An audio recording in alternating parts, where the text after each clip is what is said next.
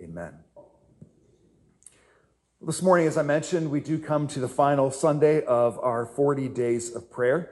And we come to this one simple verse as we conclude things on this theme of evangelize now. And that verse is 2 Corinthians chapter 6, verse 2, where it simply says, Behold, now is the favorable time. Behold, now is the day of salvation. Alliance pastor from years ago, A.W. Tozer, once said, Time is a resource that is non renewable and non transferable. You cannot store it, slow it up, hold it up, divide it up, or give it up. You can't hoard it up or save it for a rainy day. When it's lost, it is unrecoverable. When you kill time, remember that it has no resurrection. It's an encouraging thought. But it's something that we all know instinctively, and that is time goes fast. And it feels like with every passing year you're alive, time seems to speed up exponentially. I remember growing up and it felt like summer vacation from school. It felt like that was like eight months long. Like it was just this endless summer bliss. But then as you grow up, suddenly it, you realize that's just basically a few weeks and it goes by with the snap of a finger. And that is time that we can't go back and redeem. It's time we can't go back and have. And so the call from the Apostle Paul and our, our theme for this morning is to make the most of the time that we have, to invest ourselves in the work of the kingdom. Because the first point that we see here is that salvation has a time, and that time is now. Salvation has a time, and that time is now. It says, Now is the day of salvation. Now, literally, this present time, this present moment is the moment of salvation. In Acts chapter 8, verses 26 to 40, it says, Now an angel of the Lord said to Philip, Rise and go toward the south to the road that goes down from Jerusalem to Gaza. This is a desert place. And he rose and went, and there was an Ethiopian, a eunuch, a court official of Candace, queen of the Ethiopians, who was in charge of all her treasure. He had come to Jerusalem to worship and was returning, seated in his chariot, and he was reading the prophet Isaiah. And the Spirit said to Philip, Go over and join this chariot. So Philip ran to him and heard him reading Isaiah the prophet and asked, Do you understand what you are reading? And he said, How can I unless someone guides me? And he invited Philip to come up and sit with him. Now, the passage of the scripture that he was reading was this Like a sheep, he was led to the slaughter, and like a lamb before its shearer is silent, so he opens not his mouth. In his humiliation, justice was denied him. Who can describe his generation? For his life is taken away from the earth. And the eunuch said to Philip, About whom, I ask you, does this prophet say this? About himself? Or about someone else. Then Philip opened his mouth, and beginning with this scripture, he told him the good news about Jesus. And as they were going along the road, they came up to some water. And the eunuch said, See, here's water. What prevents me from being baptized? And he commanded the chariot to stop, and they both went down into the water, Philip and the eunuch, and he baptized him. And when they came up out of the water, the Spirit of the Lord carried Philip away, and the eunuch saw him no more and he went on his way rejoicing. But Philip found himself at Azotus, and he passed through. He preached the gospel to all the town until he came to Caesarea.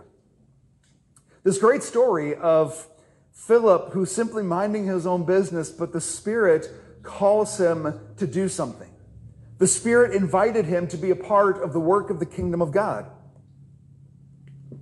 And so not only does Philip go to where the Spirit leads him, once the Spirit shows him, this is the person I want you to talk to, if you'll notice, Philip runs.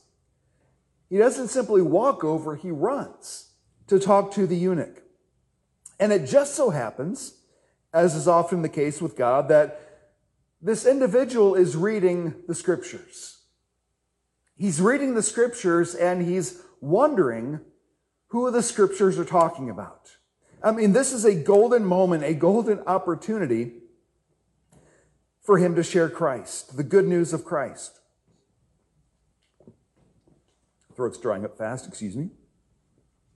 Had Philip not obeyed, had Philip even waited to obey God, he would have missed this moment. He would have missed this opportunity. In Luke chapter 14, verses 15 to 24, it says, When one of those who reclined at table with him heard these things, he said to him, Blessed is everyone who will eat bread in the kingdom of God. But he said to him, A man once gave a great banquet and invited many. And at the time for the banquet, he sent his servant to say to those who had been invited, Come, for everything is now ready. But they all alike began to make excuses. The first said to him, I have bought a field, and I must go out and see it. Please have me excused. And another said, I have bought five yoke of oxen, and I go to examine them. Please have me excused. And another said, I have married a wife, and therefore I cannot come. So the servant came and reported these things to his master. Then the master of the house became angry and said to his servant, Go out quickly to the streets and the lanes of the city and bring in the poor, the crippled, and blind and lame. And the servant said, Sir, what you commanded has been done, and still there is room. And the master said to the servant, Go out to the highways and hedges and compel people to come in, that my house may be filled.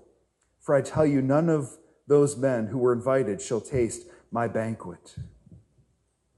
Again, this constant theme of Jesus go. Go to the people who need to hear. Go and find people who are ready. Go and find people who are spiritually seeking because they're out there. I've shared before that I was one of those people, I was desperate for somebody to tell me how to be right with God. And God brought those people into my life. And I can almost guarantee you that those people are somehow in your life. You may not even know it. I remember having the opportunity where happens a couple different times where somebody might sit down in my office and share how they're just, that they want to know how to be right with God. And God just gives you this opportunity and just share the simple message of Jesus and see them come to faith in Christ. Because those people are out there. They just need to be invited. They need to be told how they can come into a right relationship with God. So Jesus tells this story to say, go out there now. Don't wait. I want my house full. I want my kingdom full. And this is what ought to motivate us as believers, not because we're, we're guilted into sharing Christ, not because we're required or because we, we feel like it's an obligation, but because this is the longing of the heart of Jesus to see people who are far from him be brought near to him. To go out to the highways and the hedges. Have you ever been prompted to tell somebody about Jesus? a, a lot of times we, we feel that prompting, and sometimes we're quick to just shove it aside. But what if maybe it's the Holy Spirit stirring something? Have you ever felt prompted to pray for somebody? You might be at a gas station and paying for your gas, but there could be a prompting to pray for the cashier. There's a reason. Because the Holy Spirit knows that person and knows what's happening in their heart. And the Holy Spirit knows that you are just the right person to connect with the needs of the, that that person is facing. Now is a time of salvation. The time to obey Jesus, the time to obey his calling is now. It's today. Secondly, salvation has a source, and that is God through Christ. Salvation has a source. It's God through Christ.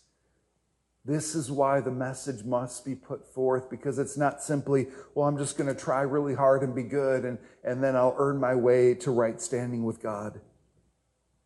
John chapter 3 verse 16 says, For God so loved the world that he gave his only son, that whoever believes in him should not perish but have eternal life. God sent his son because he loves the world and longs to see those in the world come to repentance and trust in Christ. Notice how this is the initiative of God. This is God's initiative to seek and save the lost. He sent his son for us. It wasn't that we were seeking after God, God was seeking after us. And then John 5 24. It says, Truly, truly, I say to you, whoever hears my word and believes him who sent me has eternal life. He does not come into judgment, but is passed from death to life. As I just said, I, I felt a stirring in my soul, and it had nothing to do with me. I was a 12 year old kid. I was stupid. I don't have these profound thoughts of I need to be right with God and secure my eternity. It was something the Holy Spirit was working. And at age 12, I began longing for somebody to tell me how to be right with God. What if we began to have eyes to see and to notice where God is working? The people in whom God is stirring. What if we were to become sensitive to that and to recognize that? And to come alongside of those individuals to help them, to answer their questions, to talk with them, to help them process what this means. It requires that we listen. And that's a skill that is sadly lost anymore. Everyone is quick to speak and quick to jump on an issue, but we're so slow to just listen for a moment.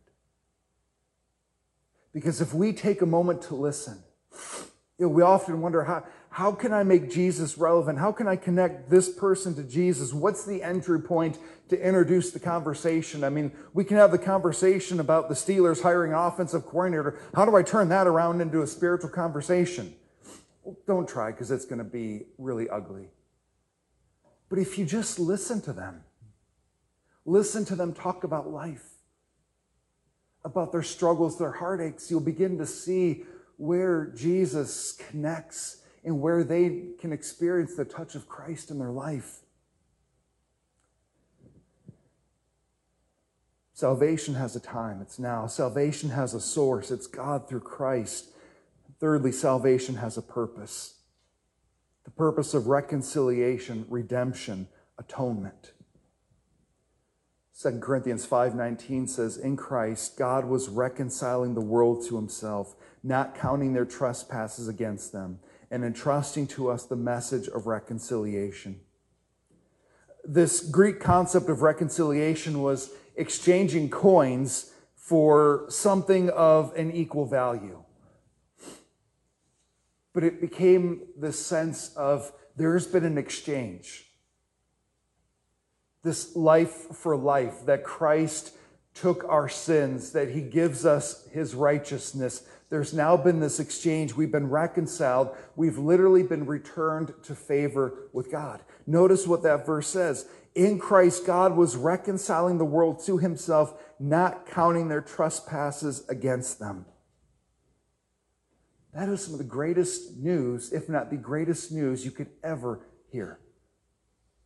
That in Christ, God no longer counts your trespasses against you that now you can be restored, reconciled, brought back to a perfect relationship with God, the kind of relationship that Adam and Eve had with God in the garden before they ate of the fruit, where there's nothing that stands between you and God. That relationship, that invitation is open to all. And so, as that verse says, having reconciled us, God has now entrusted to us the message of reconciliation. He has now called us as reconciled people to be ambassadors of reconciliation. 1 Peter chapter 3 verse 18 it says for Christ also suffered once for sins the righteous for the unrighteous that he might bring us to God being put to death in the flesh but made alive in the spirit this sense of redemption the Greek word apolutrosis, which means to be set free because a payment's been made. That your freedom has been purchased. You've been purchased out of slavery, and now you are free. Hebrews chapter 2, verse 9 Jesus crowned with glory and honor because of the suffering of death, so that by the grace of God he might taste death for everyone. The sense of atonement. The sense of atonement that sin has been dealt with that there has been reconciliation. If you look at the Old Testament, the Hebrew word for atonement is to cover over. And you see this displayed in a number of ways that when the sacrificial animal is slain, the blood is put over top of the altar. So that the sense of God looking down, he sees the blood on the altar. It's the sense of a covering, that your sins have been covered over. But now we have this renewed sense of what atonement means, that it doesn't just mean covered over. I was the expert of covering over when I was little. For whatever reason, clean your room was like the worst thing that could be said to me. So I would just shove everything under the bed and room clean. But then it's clean under your bed. Well, there's always the closet. clean your closet. You, you can't just move trash from one place. It's got to be cleaned. And the Old Testament concept is that the sin is just shoved under the bed so it's not seen. But the New Testament sense through the blood of Christ now is it's gone. It's not there. It's as if you stand in that dirty room, snap your fingers, and everything is neat, tidy, all the trash is gone. That's what happens in Christ because of the shed blood of Jesus Christ. We are being brought into the sense of atonement. Romans chapter 5, verse 9, it says, Since therefore we have now been justified by his blood, much more shall we be saved by him from the wrath of God. The word justify means to make righteous. We are unrighteous people, but because of Christ, we have been justified. We've been declared righteous. We stand in the eternal court of law, and God has pounded the gavel to say that all charges are cleared. We're innocent. We have been made as we ought to be. This is the message of Christ, the message that we've been called to share with the world. Salvation has been provided through Jesus Christ for all people. Though this is from our statement of faith, salvation has been provided through Jesus Christ for all people. Those who repent and believe in him are justified by grace through faith born again of the Holy Spirit, delivered from the dominion of darkness, transferred into the kingdom of God's Son, granted the gift of eternal life, and adopted as the children of God. That is salvation. That is the message we are called to proclaim. So, my invitation for us this morning is can you identify maybe three people in your life who don't know Jesus? And the call isn't, how dare you not have shared the gospel with them this week? That's not the point. The invitation who are those people? Some of the worst advice I was ever given in Christian youth group was you need to sever all ties with your non Christian friends. Now, I understand that if some of those friends were leading you into destructive behaviors, that's a different thing, but just Cut off all your non Christian friends, only have Christian friends, only surround yourself with Christian people.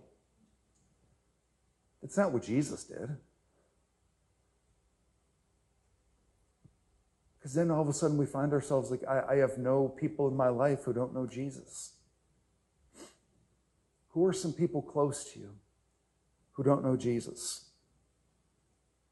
How can you pray for them? Yes, praying for their salvation. But how can you just pray for them in general? What if you ask them, How can I pray for you? How can you show them the love of Jesus? Again, this isn't like they're, they're my project. But these are ways of saying, Am I truly reflecting Christ to them? This year, the temptations will abound to be caught up in all kinds of political arguments, as with any beloved election year. But what if our emphasis was this is about something so much bigger than who's president?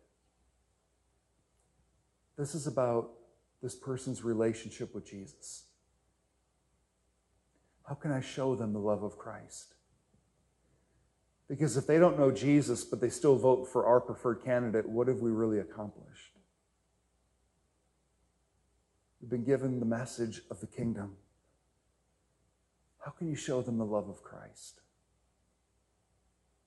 I was in circles years ago that looked at all the times Jesus kind of was rough and aggressive with people. And that was kind of, see, it's okay to do that. But if you take a second look at those, you'll notice that those are almost exclusively interactions with the religious hypocrites, the Pharisees. If you look at how Jesus interacted with the non religious elite, the tax collectors, the sinners, the prostitutes, the ordinary everyday people, it's hard to find examples of Jesus being rough and aggressive with them. Something about Jesus in the way that he interacted with people. Though he never condoned their sin, they established friendship with Jesus. And that's tough because that requires a balance that we're typically not very good at. That Jesus could be accused of being a friend of tax collectors and sinners, always being invited to hang out with sinners and eat in their homes, but at the same time, he never condones their lifestyles. I often wonder can the same be said of me?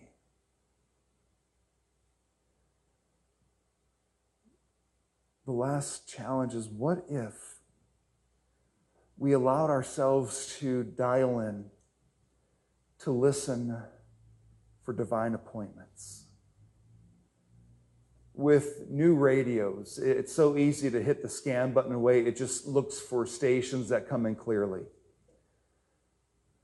But you still have the option of old fashioned going through every channel. And I remember in the older cars where you just had the knob you had to turn.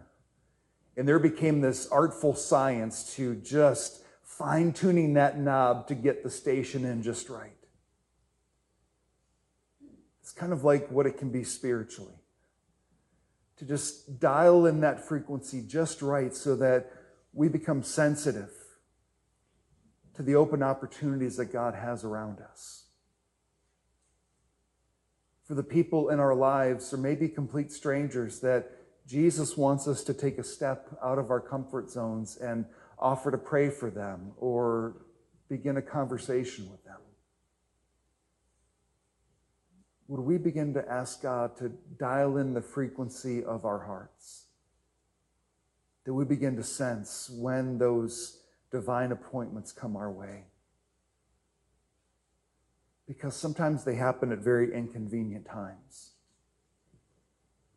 Those are also the times when God can very often show up in powerful ways. God has given us the message of reconciliation. Going through these 40 days of prayer, the, the temptation can always be to focus praying in such a way that it just becomes about me and God and nothing else matters. But if we are deeply connecting with God, but we are not being compelled to live out the mission of God, we, we've, we've broken something off along the line. But having spent 40 days uh, aligning our hearts with God, our hearts should be ready to say, Jesus, I'm ready to now go and do the work you've called me to do. And that's going to look different for everybody it's very possible your calling might be I'm going to go to McDonald's at Five Points every morning with my Bible and get a cup of coffee and just read and pray that somebody comes up and asks me a question. What might it look like for you? Say, Jesus, I want to be used by you. I don't know where to begin. I don't know what that's going to look like, but would you show me? Because I do believe that's a prayer he wants to answer for you. Let's pray.